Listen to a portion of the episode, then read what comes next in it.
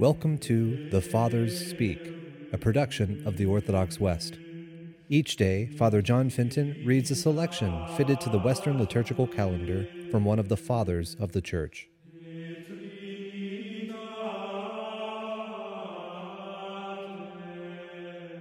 On this 15th Sunday after Pentecost, let us listen to a portion of a homily by our Father among the Saints, Augustine. When the young man was raised from the dead, his widowed mother rejoiced. When, in a spiritual sense, men are restored to life daily, the Church, another mother, rejoices. The young man in the Gospel was dead in body, the others were dead in soul. His was a visible death, visibly mourned. Theirs an invisible death, neither investigated nor even known. The Lord alone sought after them, for he alone knew they were dead. And he alone knew they were dead, who was able to recall them to life. If he had not come to raise the dead, the apostle would not have said, Rise, thou that sleepest, arise from the dead, and Christ shall give thee light. In the Gospels, we find three people raised visibly by the Lord from the dead. Thousands were raised invisibly. Yet what man knows for certainty how many dead the Lord raised visibly? Not all things he did are written down. John tells us this.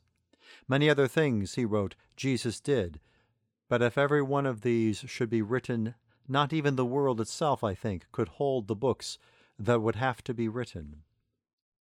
Doubtless many others were raised from the dead, but the three mentioned are recorded for a purpose our Lord and Savior Jesus Christ willed that those works be performed on the body that should have their counterpart in the spiritual life. The Lord did not perform miracles for miracles' sake. He did what he did to inspire wonder in those who saw and to bring the truth to those who would understand.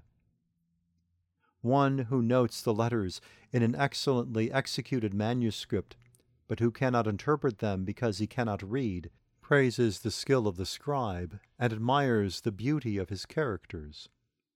What the characters mean, what thoughts the words convey, he does not know. His commendation is from the eyes alone. His mind has no comprehension of their meaning. A second man may praise both the craftsmanship and the context. Such a man observes not only what lies open to all, he reads the inner meaning also. This the unlettered man cannot do. So too among those who beheld Christ's miracles were some who did not understand what they meant, or what they were meant to convey to those who could understand. They marveled merely at what was done.